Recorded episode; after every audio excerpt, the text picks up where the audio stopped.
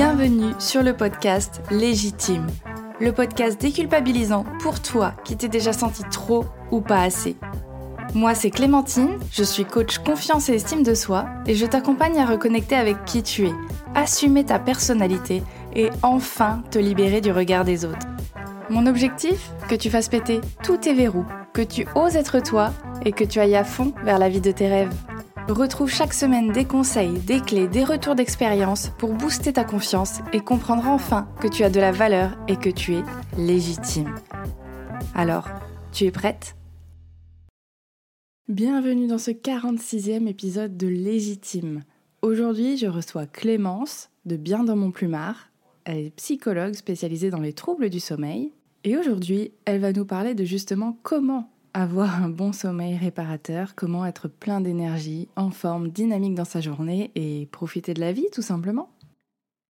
Eh bien, écoute, bienvenue Clémence sur Légitime. Je suis ravie de t'accueillir aujourd'hui pour qu'on parle d'un sujet quand même assez important pour son bien-être personnel qui est le sommeil.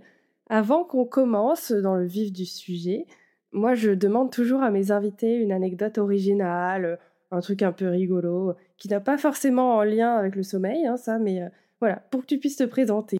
Eh bien, bonjour à toi, merci de m'avoir invitée et bonjour à tout le monde qui nous écoute. Alors, comme anecdote un petit peu drôle et un peu insolite, il faut savoir que je déconseille maintenant aux gens de partir en vacances avec moi parce qu'il m'arrive toujours des bricoles. Et en l'occurrence, il y a quelques années maintenant, en étant au Canada avec mon mari, on est tombé face à face en randonnée sur un ours. Donc voilà, mais vraiment, genre face à face, c'est genre il était à 15 mètres de nous, quoi. Et il nous regardait bien droit dans les yeux. Wow. Donc là, on a à peu près toute notre vie qui défile sous nos yeux. Chaque minute, chaque seconde même, c'est vraiment, le temps se fige. Et puis on a eu énormément de chance parce qu'il nous a contournés et il est parti vaquer à ses occupations un petit peu plus loin et donc on a pu rentrer à notre voiture et simplement être vivant. C'était déjà une belle victoire en soi. C'est un bon point effectivement. Bah, comme anecdote un peu insolite, c'est difficile de faire mieux. Ouais, on est bien effectivement, rencontre face à face avec un ours, c'est le truc quand tu vas au Canada, tu sais que ça peut arriver, mais t'es là... Bah, normalement, tu tombes de stupeur et je compte sur mon mari pour m'aider à me relever et à affronter... La bête. Ouais, c'est ça, exactement. Ok, ouais, parce que du coup, vous avez réagi comment ? Tu fais quoi ? Tu t'arrêtes ? C'est lui. Moi, j'étais tellement tétanisée que j'entendais sa voix. Il dit, allez, on se rapproche. La bombe au poivre, la bombe au poivre. Et c'était moi qui avais la bombe au poivre dans mon sac à dos. Ah oui, parce que moi, je suis littéralement tombée. Ouais. Mes jambes m'ont lâchée. Je suis tombée de peur. Et c'est vraiment lui qui avait lu la brochure sur quoi faire en cas de rencontre avec un ours. Et donc, il a vraiment hyper bien respecté. Donc, il faut se faire grand, il faut se faire imposant, il faut parler fort et pas être menaçant. Et pour que l'ours comprenne qu'on est des humains et pas de la bouffe et pas menaçant non plus. Et croiser les doigts et espérer, voilà. Mais vraiment, dans ces cas-là... Chaque mouvement du museau de l'ours, tu vois tout. Dans ces cas-là, tu te dis, est-ce qu'il va avancer ? Est-ce qu'il va reculer ? Qu'est-ce qu'il va faire ? Mais voilà, franchement, on a eu de la chance. Et au final, ça fait un magnifique souvenir. Et c'est vraiment incroyable. On se dit, ça, c'est vraiment une histoire à raconter. Enfin, on n'a pas d'enfants, mais si un jour on a des enfants et des petits-enfants, ça c'est une anecdote qu'on racontera, parce qu'on venait d'être fiancés en plus, donc j'aurais été dégoûtée de rentrer chez moi, ou justement de ne pas pouvoir rentrer chez moi et de ne pas pouvoir annoncer à tout le monde qu'on était fiancés. Ça aurait été quand même malheureux que l'ours bouffe ma bague, mais bon. Nous, ok, mais alors la bague, c'est chiant. Alors la bague, ça franchement... C'est déconné. Ouais, non, c'est une très belle anecdote. Effectivement, je pense que tout le monde ne peut pas alors, je sais pas si on peut dire vanter, mais en tout cas peut raconter ce genre d'anecdote. Je ne le souhaite à personne, même si c'est magique. Sur le moment même, c'est pas très drôle. Non, c'est ça. Mais comme tu dis, ça fait voir un petit peu les différentes réactions, la peur, l'émotion, comment ça peut venir te scier les jambes, ou au contraire. Pour ton mari maintenant, garder son sang-froid et genre, ok, attends, j'ai vu quelque chose là-dessus, on va tenter et puis c'est parti. Ah oui, parce que moi, la brochure, je l'avais même pas lue, hein, honnêtement. Moi, c'est oh oui, oh, ça peut être sympa de voir un ours, mais lui, il avait déjà tout analysé, et moi, pas du tout. C'est là que tu dis, ah, c'est bien la complémentarité quand même, c'est pas mal. C'est ça, c'est ce que j'allais dire. On voit que pourquoi c'est important qu'il y en ait un qui soit un peu plus focus sur ce genre d'informations que l'autre. C'est bien, exactement. Ok, bah écoute, trop bien, merci. Déjà, je pense qu'on commence très bien cet épisode. Moi, j'adore cette anecdote, elle est pépite, donc... Avec plaisir. Mais bon, du coup, ça n'a rien à voir avec le sommeil, mais c'est très bien. Moi, j'aime bien, ça détend l'atmosphère tout de suite. Et du coup, donc, tu t'es spécialisée dans le sommeil. Oui. Pourquoi ? Est-ce que c'est que toi-même, t'avais des soucis de sommeil ou c'est, je sais pas, c'est un sujet qui t'a intéressée comme ça Alors, donc je travaillais en milieu hospitalier et sans vouloir paraphraser une réplique bien connue de film, je dirais que l'histoire, c'est d'avoir des rencontres. C'est une histoire de rencontres. Donc, c'est vraiment ça. En fait, j'ai rejoint un service particulier d'un chef de service avec qui je m'entendais très, très bien. Et en gros en pneumologie et dans le service de pneumologie il y avait le laboratoire du sommeil et je suis quelqu'un de très curieuse, j'aime beaucoup apprendre, j'aime beaucoup découvrir et en fait donc mon bureau était dans le même bureau que tous les ordinateurs parce qu'il faut plein d'ordinateurs dans un laboratoire du sommeil et donc voilà, donc en fait j'ai commencé à m'intéresser un petit peu comme ça, un peu en stummeling, comme on dit chez nous. Je ne sais pas si c'est français, mais en tout cas, c'est belge comme expression. Stummeling. Un petit peu en stummeling. Ah ben voilà, hop, la expression Allez, belge, ça, c'est bim, fait. Au cas où vous n'auriez pas remarqué un petit peu le léger accent, voilà, stummeling, non. Voilà. Ça c'est fait, voilà. En sous-marin, on peut dire ça Très aussi. Bien. Voilà, de manière officieuse, je m'intéressais. Et puis vraiment, j'ai eu de la chance qu'ils comprennent mon intérêt, qu'ils comprennent et qu'ils valorisent ma curiosité. Et là, ça m'a vraiment ouvert les portes vers des formations. Donc non, je ne suis pas une ancienne insomniaque. Je suis une passionnée des gens. Mmh. Je suis une passionnée de l'humain et en fait, voilà, j'ai commencé ma carrière en travaillant dans le service d'oncologie, hein, donc ça n'avait rien à voir, mais une autre forme d'humain. Et c'est vrai que, mine de rien, avec le sommeil, j'y ai trouvé une branche de la psychologie passionnante, très vaste. On en apprend tout le temps. Ça touche à plein de choses. Ça touche à l'aspect neuro, à l'aspect psy, à l'aspect pneumo aussi. Voilà, ça touche à plein d'aspects. Et quoi qu'il en soit, ça impacte la vie des gens. Donc, voilà, j'ai envie de dire, c'est vraiment ça. L'attrait de l'humain, de la curiosité, de quelque chose qui a un impact concret, réel et quotidien, en fait, dans la vie des gens. C'est pas de la psychologie bien éloignée de la réalité quotidienne, c'est vraiment voilà, m'insérer, les accompagner les gens, les guider dans leur quotidien pour améliorer le sommeil.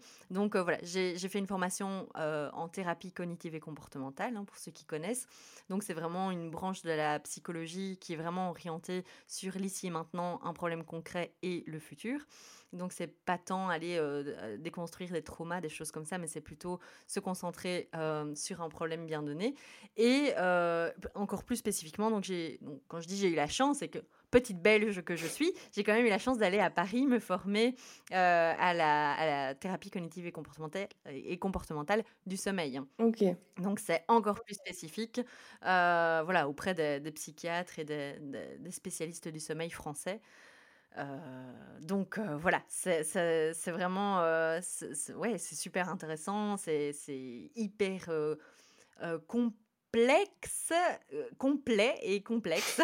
Donc voilà, il y a plein de choses à savoir, il y a plein de choses à apprendre et il y a plein de choses à expliquer aux patients. Donc voilà, voilà pourquoi le sommeil. Très bien, merci beaucoup. Effectivement, enfin oui, le sommeil, comme on disait tout à l'heure en off, c'est enfin, un des éléments qui me paraît essentiel quand on parle de prendre soin de soi, de justement avoir ne serait-ce que... Enfin, si tu n'as pas d'énergie, que ce soit par le sommeil ou par l'alimentation, etc., tu ne feras rien de ta journée. Et forcément, ça impacte ton moral, ça impacte voilà, tes envies, ce que tu te crois capable de faire ou pas.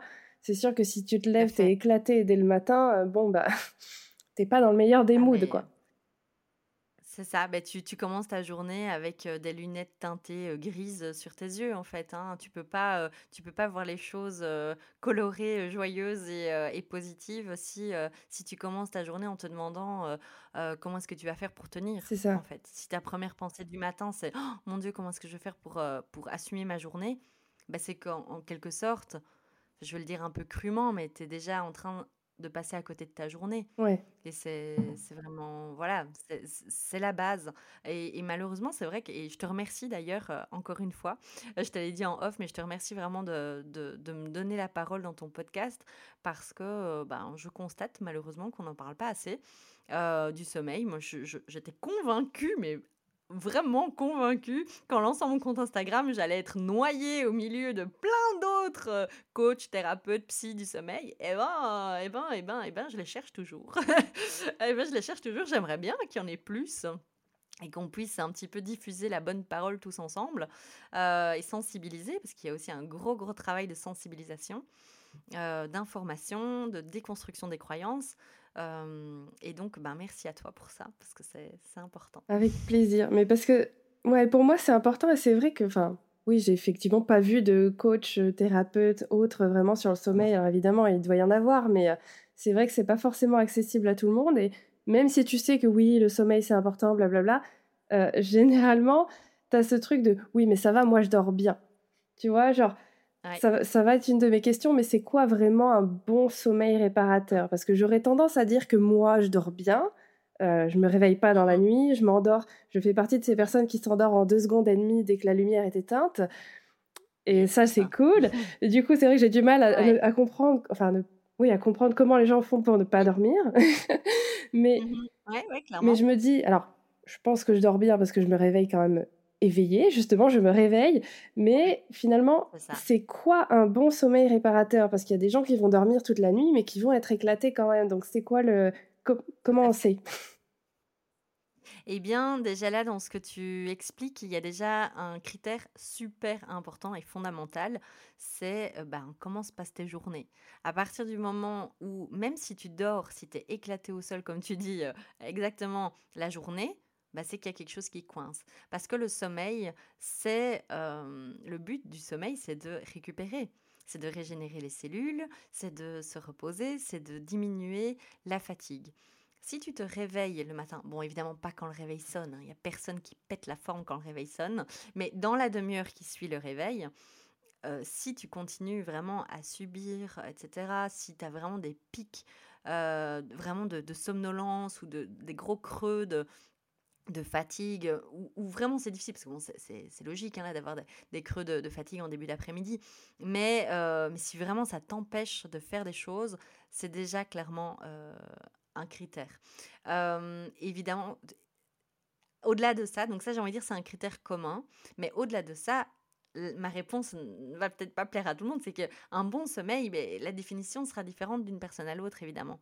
Ce qui est un bon sommeil pour toi ne sera pas la même chose que pour moi, forcément. Mais j'insiste parce que c'est fou. Enfin, en fait, ça paraît tellement simple quand je dis ça comme ça paraît tellement évident. Mais il y a tellement de personnes, surtout les personnes qui souffrent de leur sommeil, elles recherchent toutes 8 heures de sommeil de 22 à 6. Oui. En fait, peut-être que ça ne te correspond pas. Peut-être qu'en fait, toi, un bon sommeil pour toi, ce n'est pas 8 heures de sommeil de 22 à 6.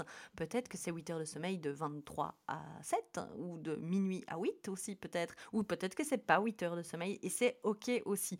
Donc, en fait, le critère vraiment pour identifier est-ce que ton sommeil à toi, ou en tout cas, est-ce que comment tu dors là, maintenant, ça te convient bien ? Il n'y a pas 36 000 solutions, c'est d'analyser ta journée.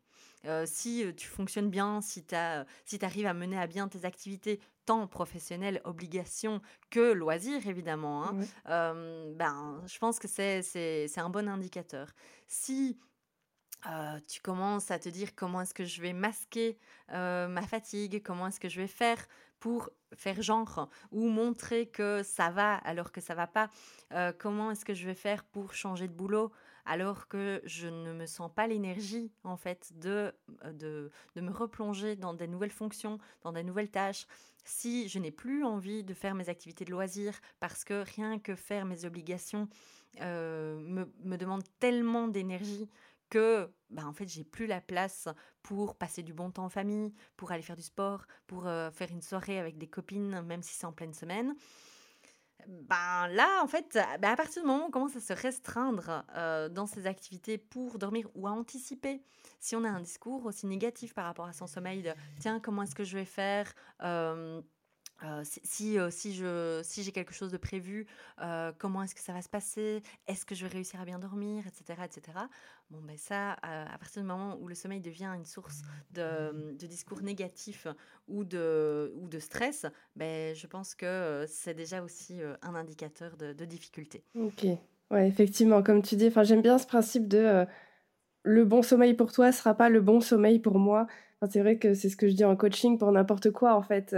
C'est pour ça d'ailleurs qu'il n'y a pas de solution prédéfinie de bah, « si, fais ça et tu auras confiance en toi ». Bah non, parce que ça, ce qui marche pour moi ne marchera pas pour toi.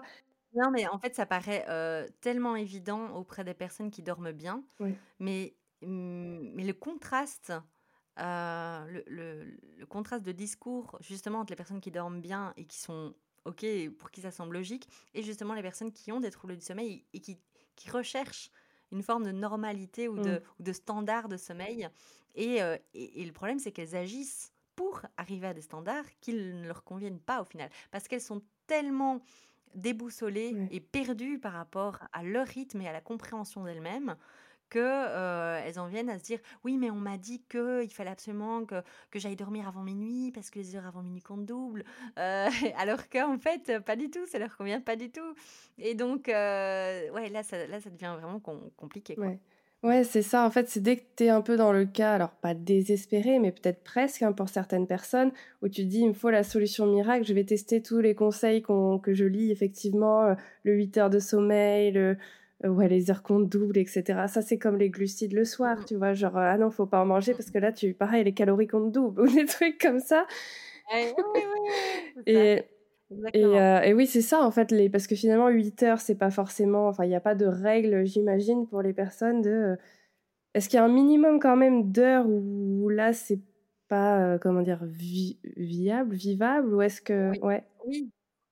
Oui, il y a quand même un nombre minimal d'heures où, en fait, les études ont montré qu'en dessous de 5 heures de sommeil par nuit, ça avait un impact sur la santé. Okay. Vraiment.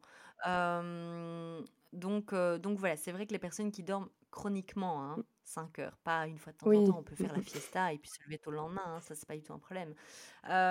Mais voilà, après, il y a des personnes qui ont besoin de 6 heures. Il y a des personnes qui, physiologiquement, n'ont besoin que de 6 heures de sommeil. Je les envie.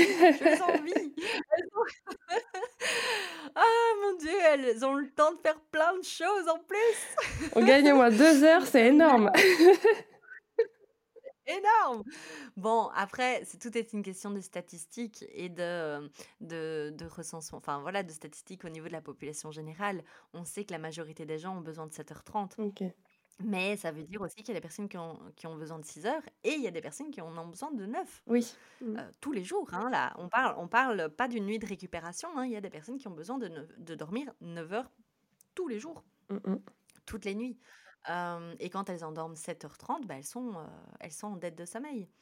Donc voilà, mais ça y a pas de miracle, il faut se connaître, il faut savoir un petit peu comment on fonctionne et c'est pas si facile que ça dans notre société par rapport au sommeil, c'est pas si facile que ça de se connaître, de se comprendre et de se respecter aussi. C'est ça, ouais, parce qu'après t'as toutes les obligations finalement du quotidien ou si t'as un travail, 9h, 18h, alors que toi, tu serais peut-être plutôt quelqu'un qui vit la nuit et qui dort jusqu'à midi. Enfin, j'exagère peut-être un peu, mais je sais qu'il y a certaines personnes comme ça. Donc, t'es forcément frustré. Ton rythme, il est complètement fracassé parce que t'es obligé de te plier aux horaires.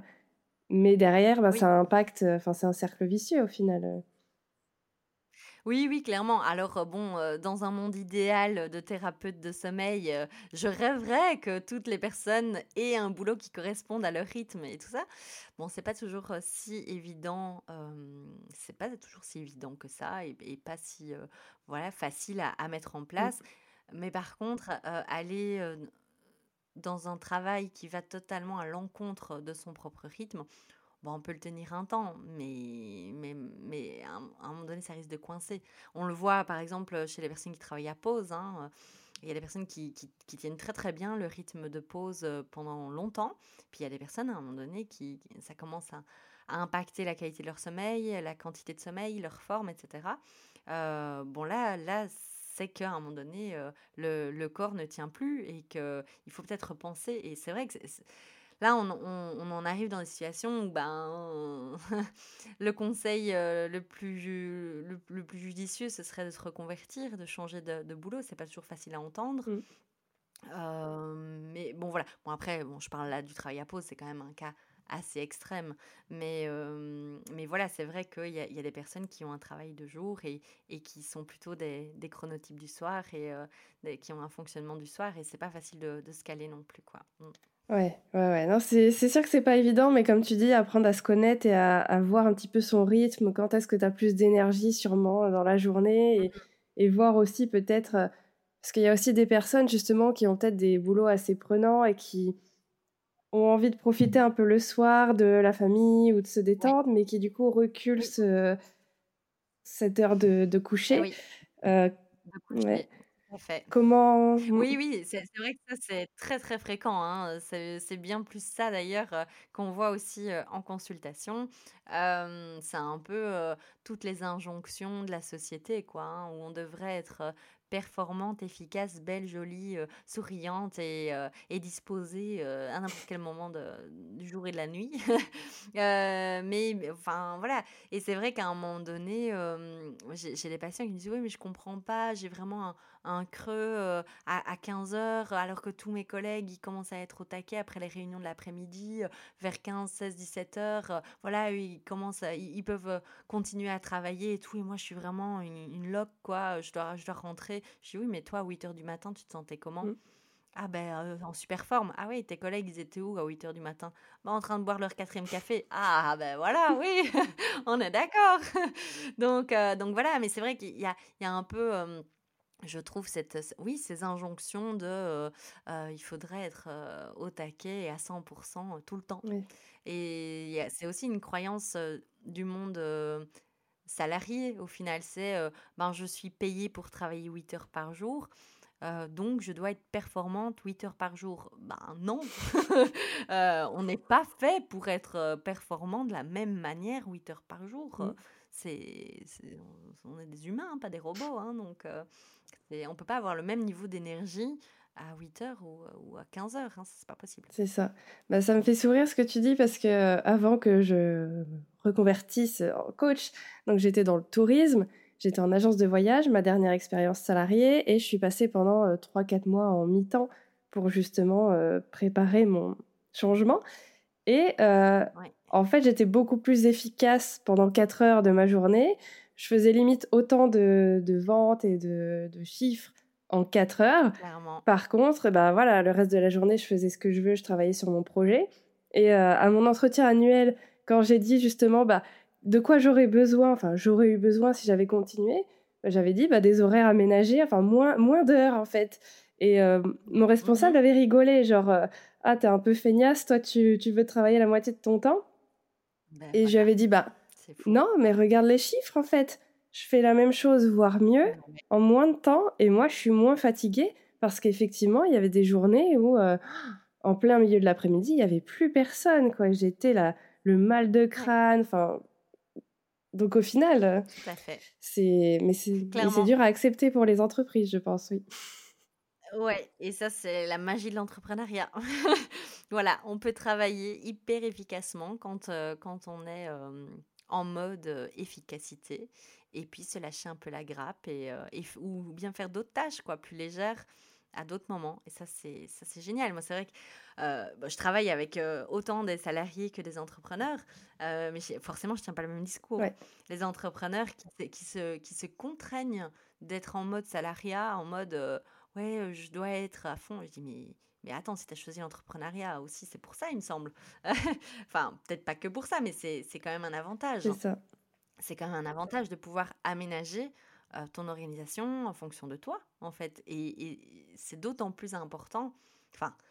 loin de moi l'idée de dire que la santé mentale des salariés n'est pas importante, hein, loin de moi, mais je vais dire un entrepreneur qui ne respecte pas son rythme sur le long terme, les conséquences peuvent être... vraiment dramatique s'il en vient à craquer ou voilà, à dépasser vraiment chroniquement ses limites. Donc voilà, non, c'est important. C'est vraiment... Enfin, je dis souvent, c'est un peu un outil de développement personnel, au final, de connaître son sommeil. C'est même peut-être même la base du développement personnel. C'est de se connaître. En fait, c'est de commencer par ça. C'est de commencer par les fondamentaux de nos besoins, comme tu le disais, hein, par rapport à l'alimentation, le sommeil, l'hydratation, le fait d'avoir un toit au-dessus de sa tête, c'est important. Et le sommeil, le fait de dormir, c'est aussi important que d'avoir de quoi se loger.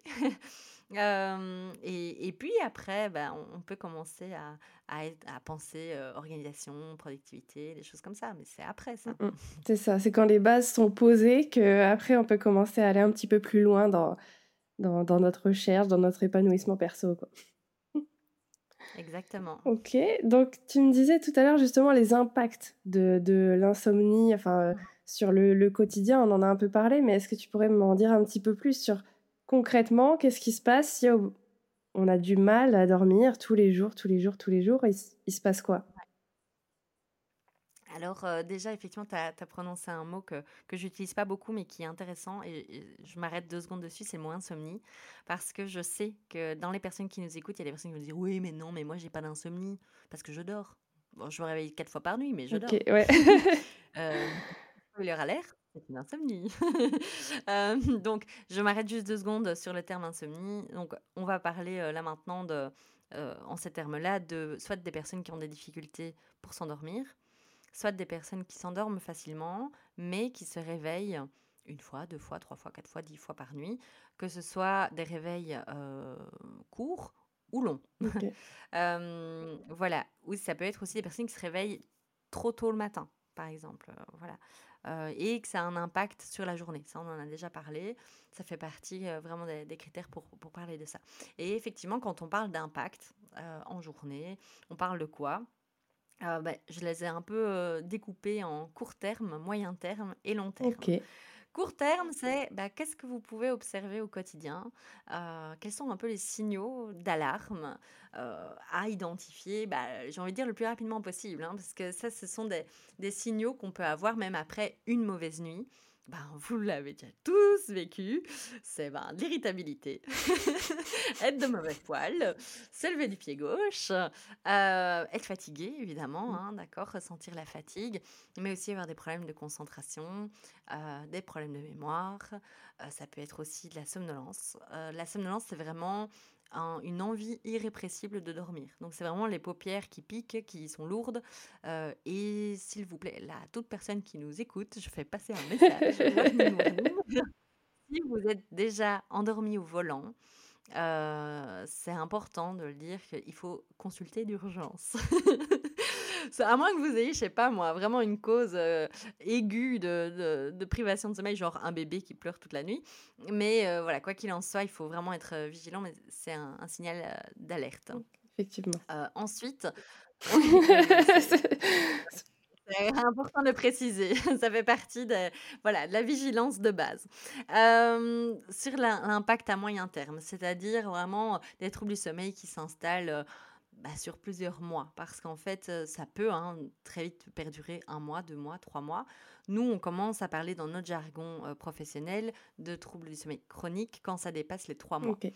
Ça vous donne déjà une petite indication pour les personnes qui se posent la question de « Tiens, est-ce que je suis dans ce cas de figure ou pas ?»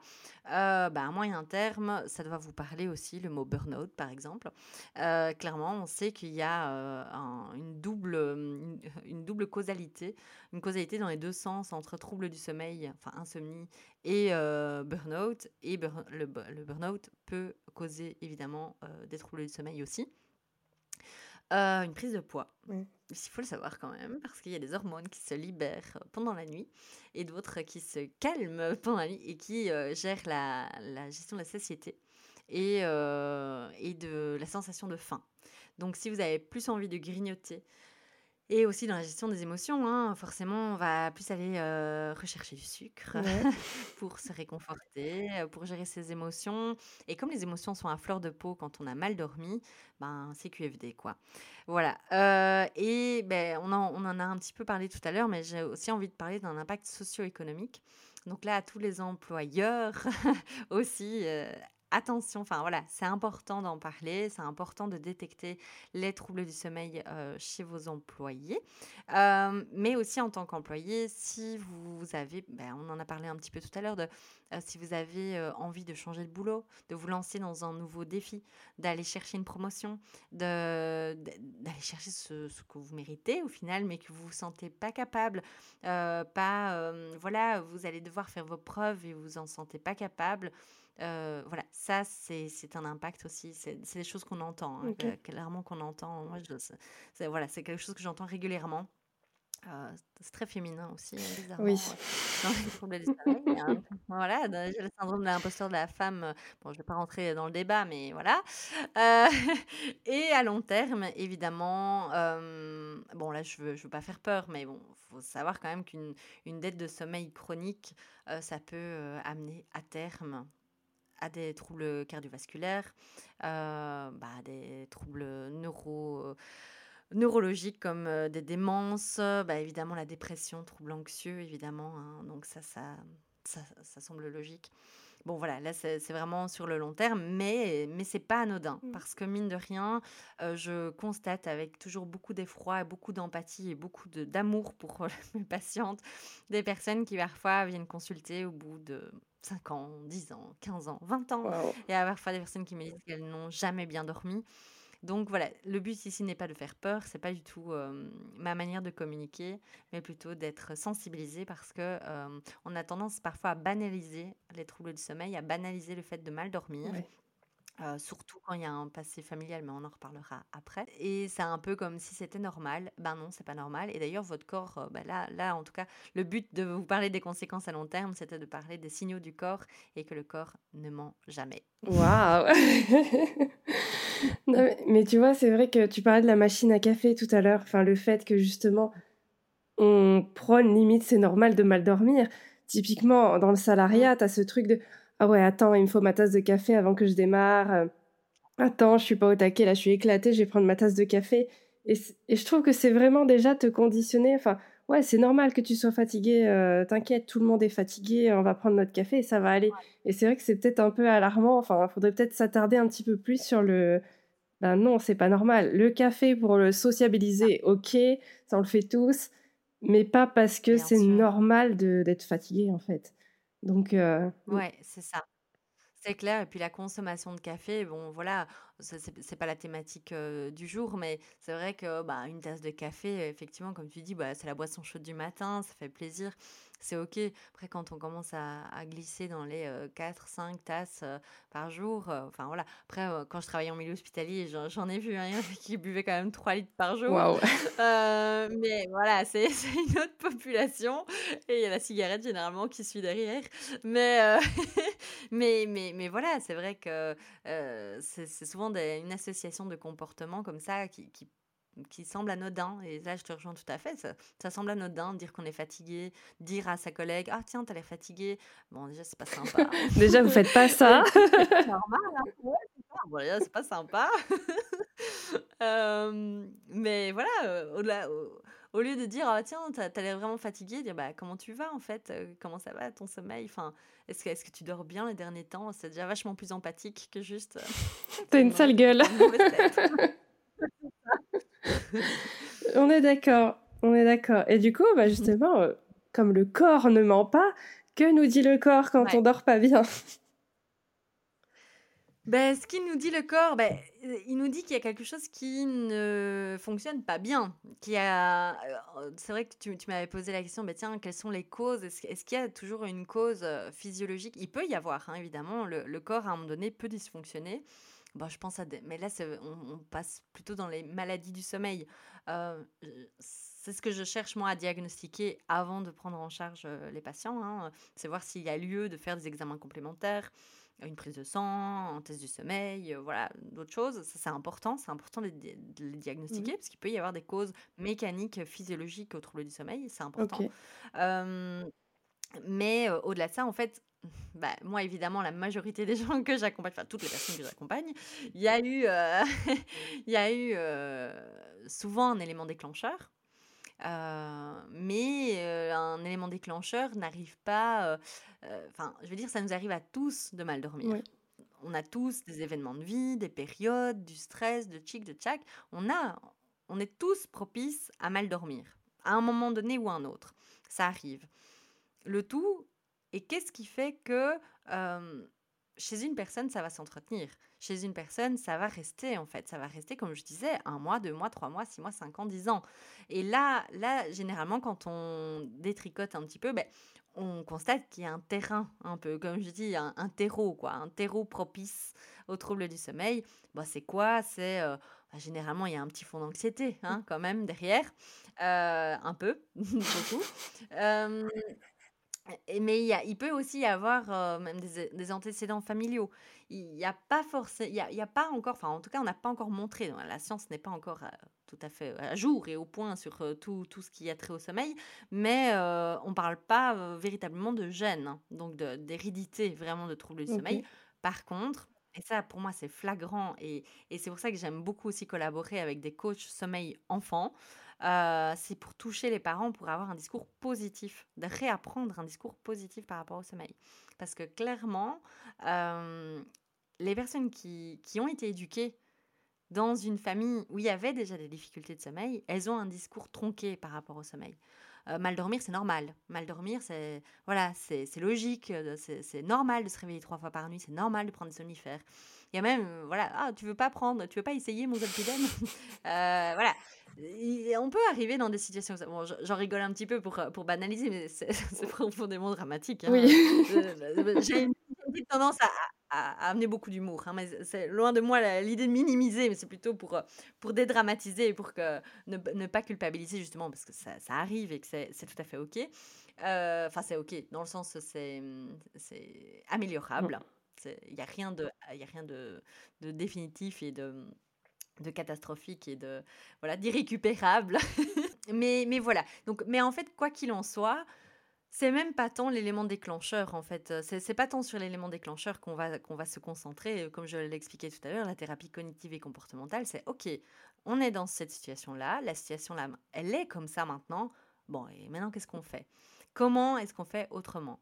On s'en fout, en fait, du pourquoi. Parce que, fondamentalement, si tu as eu un trauma dans ton enfance... c'est intéressant de le savoir, c'est intéressant de savoir, mais ça fait 25 ans que tu sais que tu as eu ça, et ça fait quand même 25 ans que tu dors pas. Donc, il est temps de passer à autre chose, et surtout, en fait, c'est pas tant donc l'élément déclencheur, parce que l'élément déclencheur, il est passé, et on ne reviendra pas dessus. Par contre, comme je le disais, la différence entre les personnes qui ont eu des troubles du sommeil et qui redorment bien maintenant, et les personnes qui ont eu des difficultés de sommeil et qui ne dorment toujours pas, c'est qu'est-ce qui vient entretenir ? Quels sont les mécanismes qui viennent entretenir la problématique ? Et là, c'est tous les comportements liés au sommeil. Généralement, dans ces cas-là, les personnes font tout l'inverse de ce qu'il faudrait faire. Hein. Ah, je ne dors pas, bon, du coup, je vais rester 3 heures de plus dans mon lit pour être sûre de dormir au cas où. Au cas où je me rendorme. Voilà, c'est ça. Mais oui, mais au moins comme ça, je me repose. Mais non, ça ne marche pas en fait. C'est totalement contre-productif. Et qu'est-ce qui vient entretenir aussi ? Généralement, il y a du stress. Et là, on dit oui, mais je suis stressée. Est-ce que je suis stressée parce que je dors pas ou est-ce que je dors pas parce que je suis stressée ? Très certainement, un peu des deux. Donc, voilà. Moi, j'ai une approche un petit peu différente de ce qu'on entend, je pense. C'est qu'on commence, en tout cas avec moi, à travailler le sommeil. Et après ça, on aborde la gestion du stress, qui est importante. Mais d'abord, je pars du principe que si on ne dort pas, c'est pas facile de gérer son stress. Mais bien sûr que ça vient entretenir, quoi. Parce qu'une personne qui ne dort pas, je sais pas moi, 5 nuits sur 7... Ben, à partir de 17h, elle commence à dire « Oh punaise, ça y est, il fait noir. Oh, et 20h, voilà, allez, et ce soir, comment ça va se passer ? 23h, mon Dieu, je vais aller dormir, comment ça va se passer ? 1h du matin, ça y est, premier réveil, c'est foutu, et demain, je vais encore être éclatée, et comment est-ce que je vais faire, etc. » Bon, tout ça, les personnes qui ont déjà vécu ça, elles se reconnaissent certainement, et c'est sûr qu'on ne peut pas retrouver le sommeil sereinement quand on a des pensées comme ça par rapport à son sommeil. Ça, c'est évident. Voilà. C'est ça. Non, mais c'est marrant parce que j'ai toujours du mal à dire la différence entre le coaching et le psy TCC parce que justement, c'est très similaire. C'est exactement ça. C'est toujours... Oui. C'est ça, comme tu dis, on s'en fout de ce qui s'est passé avant. Là, on va essayer de faire quelque chose avec ce qu'il y a maintenant et pour aller vers le futur. Et... Clairement, c'est la branche de la psychologie qui ressemble le plus au coaching. Hein. C'est sûr. Moi, c'est vrai, quand on me dit « Ah non, mais moi, j'envoie chez une psychologue quand il y a des traumas du passé et qu'il faut... » Je suis « Ah là là, non. Tous les psys ne sont pas comme ça. » On s'en fout de votre passé. On avance, là. On y va. Ah, mais oui, c'est clair. Surtout, même les personnes, en fait, désolée, je vais être grossière, mais ça les emmerde.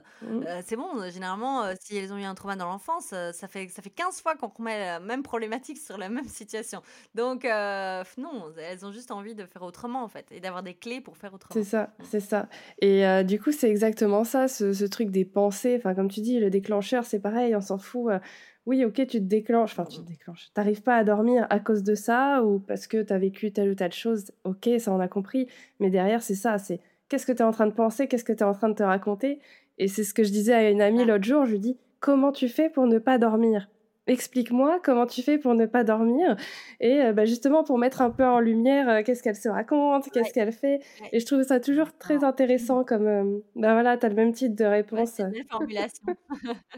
belle formulation. Ouais, c'est clair. Mais c'est encourageant parce que ça veut dire aussi que toutes les clés sont entre les mains des personnes. C'est ça. Je peux comprendre que ça peut faire peur, ça peut... certaines personnes... Mais oui, mais j'ai tout essayé. Mais généralement, en fait, quand on... pose vraiment l'action. Oui, mais ok, t'as tout essayé, mais t'as essayé quoi concrètement ? Ah ben j'ai essayé des plantes, j'ai essayé le CBD, j'ai essayé le MDR, j'ai essayé les somnifères, j'ai essayé machin. J'ai dit, donc en fait, toutes des solutions extérieures à toi. Parce que, je suis désolée, mais une plante, le CBD, c'est pas en toi la ressource, c'est extérieur à toi. Tu as essayé de t'apporter une solution extérieure. Ça n'a pas marché, ok, j'entends. Ça, voilà. Ça aurait pu t'aider si tu l'as... Enfin, peut-être si ça faisait 15 jours que tu dormais pas bien. Bon, là, ça fait 5 ans, donc effectivement, c'est peut-être un peu pauvre. Mais je te rassure, en fait, en se calant sur ton sommeil, sur tes habitudes, sur ton fonctionnement, sur ton rythme, c'est tout à fait possible de réapprendre à dormir, en fait. C'est physiologique, le sommeil. C'est physiologique. Si tu as besoin de CBD tous les soirs pour t'endormir, je suis désolée, ce n'est pas normal. Un écureuil dans la forêt, on lui demande pas s'il a besoin de CBD pour aller dormir. Mais non, on est des animaux.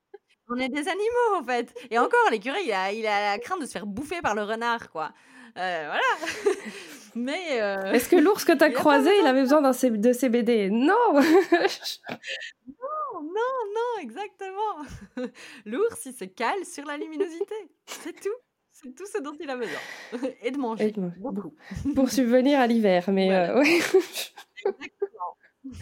Non, mais c'est vrai que c'est super intéressant. Enfin, comme tu dis, c'est ça, c'est chercher tout de suite à l'extérieur, comme si t'allais avoir une solution miracle, alors que finalement, c'est beaucoup plus simple que ça. Enfin, puisque finalement, c'est toi qui vas pouvoir gérer et reprendre un rythme, comme tu dis, réapprendre à dormir, en fait, tout simplement. Réapprendre. C'est ça, reprendre le contrôle. Et je sais que ça peut paraître totalement à l'opposé, parce que les personnes disent « Oui, mais justement, je ne contrôle plus rien. » Et j'essaye de contrôler. Oui, mais le bon contrôle, avec les bonnes manettes, quoi.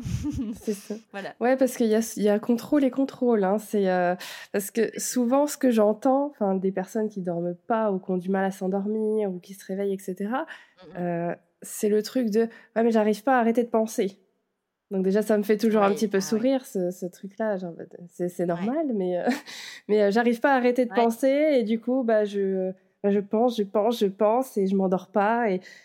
Et qu'as-tu à répondre à cet argument ? Le cerveau qui a du mal à se débrancher, c'est effectivement, c'est assez récurrent. À ça, ce que j'ai envie de répondre à ces personnes-là, c'est qu'il ne faut pas voir le sommeil comme un bouton on-off. Ce n'est pas un interrupteur, en fait, le sommeil. Ce n'est pas « Ah ben, oh, il est 22h32, j'ai décidé d'aller dormir, je me couche, j'éteins la lumière et tout va bien se passer. » Ce n'est pas à 22h32 qu'il faut commencer à se poser la question, hein. C'est à 8h32 du matin qu'il faut commencer à anticiper sa nuit, à préparer sa nuit, pas anticiper, à préparer sa nuit et à tout mettre en place pour que la nuit soit sereine. À 22h30, si t'as fait... si t'as lézardé toute la journée dans ton canapé ou que t'as été malade, par exemple, t'as dormi, t'as fait 3 siestes, 22h30, tu dormiras pas. Donc ça, c'est normal. Si t'as bossé non-stop, que t'as été sur projet par projet, que t'as enchaîné les réunions, les mails, les trucs à gérer et tout, et puis qu'à 22h30, tu crois franchement que ton cerveau va se débrancher à ce moment-là? Non. Donc... commence à penser à débrancher ton cerveau en journée. Fais-toi de la place, des micro-places. C'est pas obligé d'être 3 heures de méditation, hein. Ça peut être des petits moments de break, des petits moments pour voir en fait ce que ton cerveau il a à te dire. Parce qu'en fait, si tu lui laisses pas la place en journée, il va se faire entendre. Mais il va se faire entendre la nuit, quand tu n'auras plus de stimulus, quand tu n'auras plus de distraction. Et surtout dans ces cas-là, ne mets pas la télévision, hein, ne mets pas une série pour te concentrer sur autre chose. Parce que qu'est-ce qu'il va faire? Il va te réveiller en plein milieu de la nuit. Il va dire « Coucou, j'avais quelque chose à te dire de super intéressant, tu n'as pas voulu m'écouter, je vais te réveiller. » J'ai pensé à ça, là. Exactement. Et alors, et du coup, j'imagine bien que la personne, elle va se dire « à ce moment-là, j'ai des idées, j'ai des choses, il ne faut pas que j'oublie.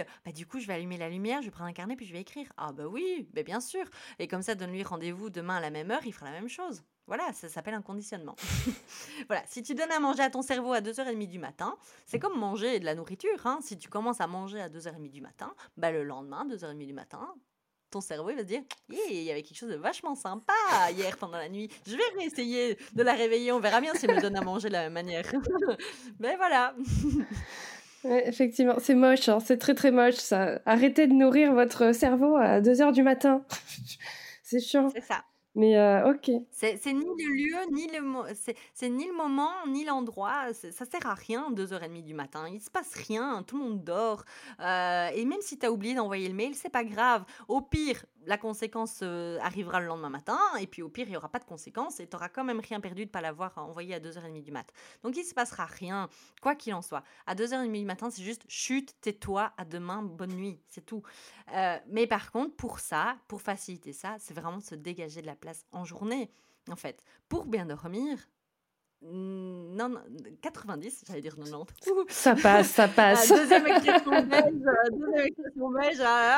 90% des choses à faire pour préparer une bonne nuit, ça se prépare le jour. Donc, laisse-toi du temps, écris, fais ta to-do list, fais tout ce que tu veux le jour et ça ira mieux la nuit. En tout cas pour ton cerveau. Ok, ouais, donc en fait c'est faire des petites pauses, comme tu dis, se libérer un petit peu, si t'as des trucs qui te viennent en tête dans la journée, ou tu balances tout sur papier, ou tu te le dis à voix haute, j'imagine, un petit peu en fonction de ton fonctionnement et tout. C'est ça, mais de t'autoriser ça en journée en fait, ces petits moments-là, c'est de te laisser du temps en fait, hein, pour des moments de...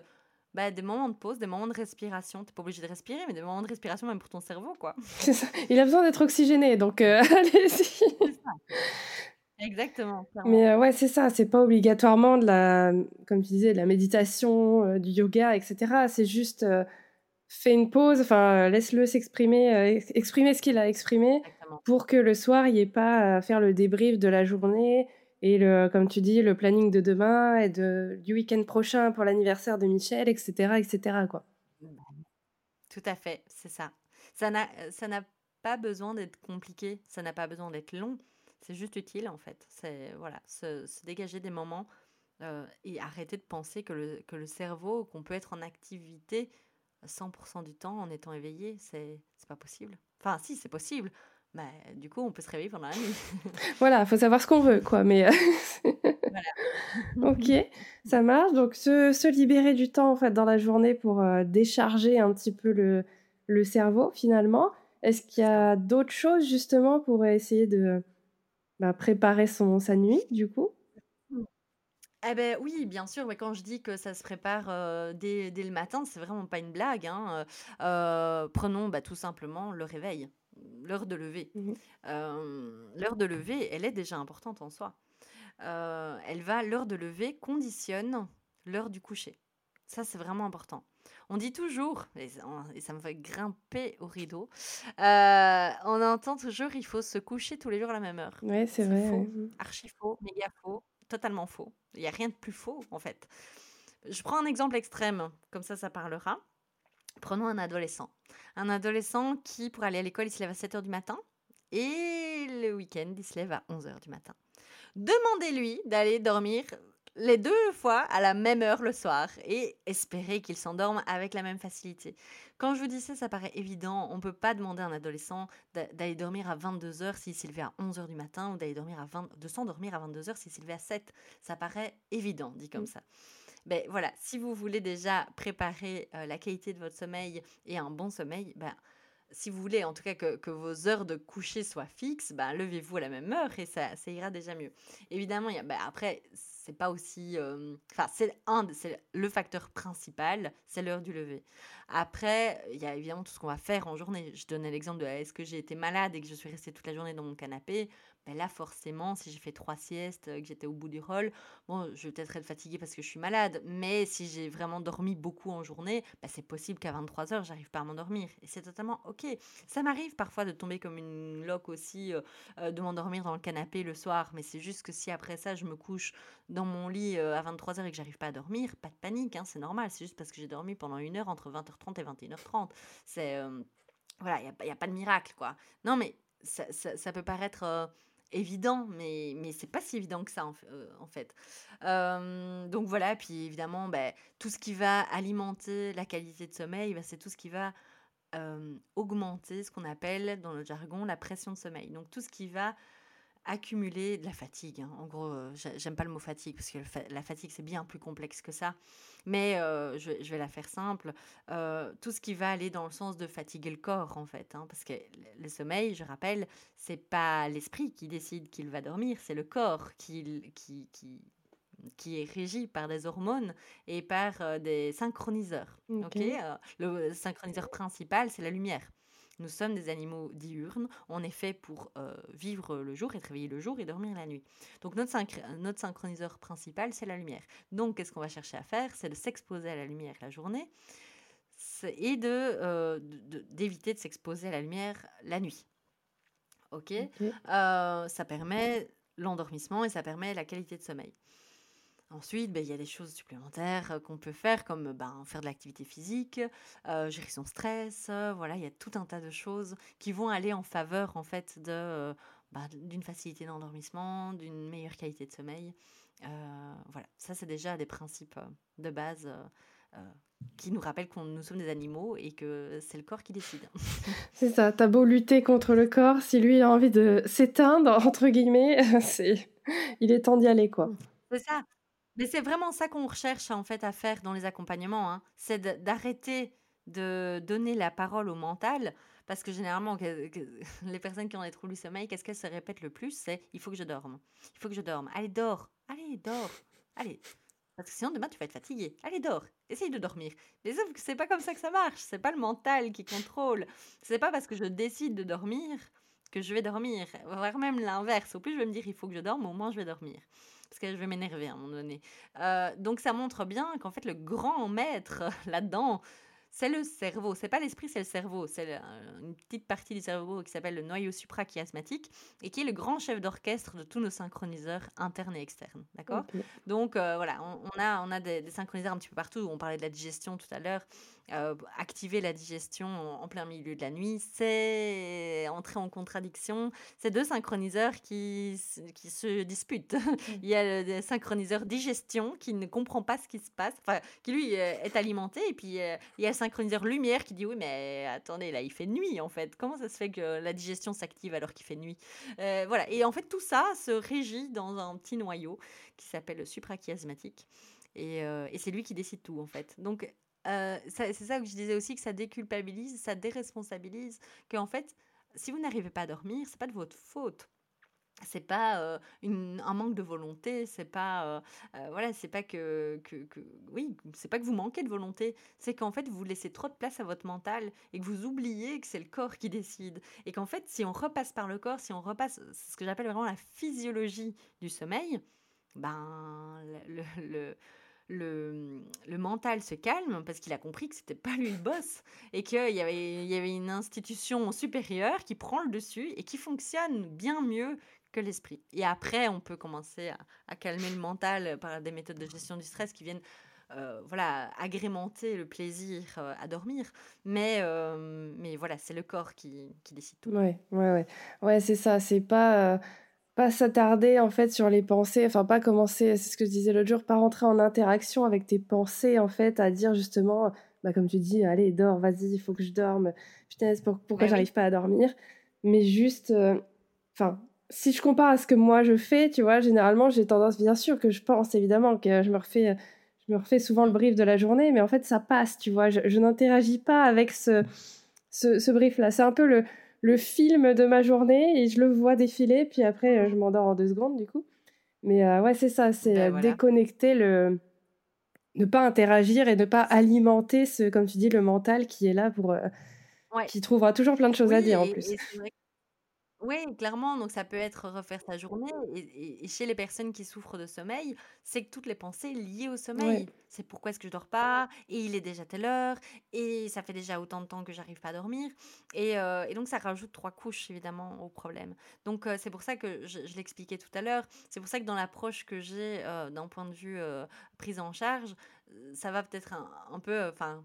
je vais pas dire à l'encontre, mais j'ai totalement conscience, et c'est voulu, de prendre un peu un autre bout de la pelote de laine, de dire, ok, en fait, on commence par la physiologie du corps du sommeil, et puis après, on peut avoir accès aux croyances, aux pensées et aux blocages. Parce que auprès d'une personne qui ne dort pas depuis 5 ans, lui dire « Non, mais il faut que tu arrêtes de te dire qu'il faut que tu dormes. » Elle vous envoie son oreiller à la figure. Hein. Elle dit « Oui, mais il faut vraiment que je dorme. » Bah, oui, ça je comprends bien. Mais... donc voilà, ouais, non, c'est compliqué. C'est pas évident, effectivement. Et du coup, pour terminer un petit peu cet épisode, justement, qu'est-ce qu'on fait si on est réveillé à 4h du matin et qu'on n'arrive plus à dormir, est-ce qu'on se lève ? Qu'est-ce qui se passe ? Ouais. Ben, déjà, j'ai pas envie de donner une... Enfin, je peux donner la version courte et puis la version longue. Et vous savez maintenant que j'aime bien la version longue.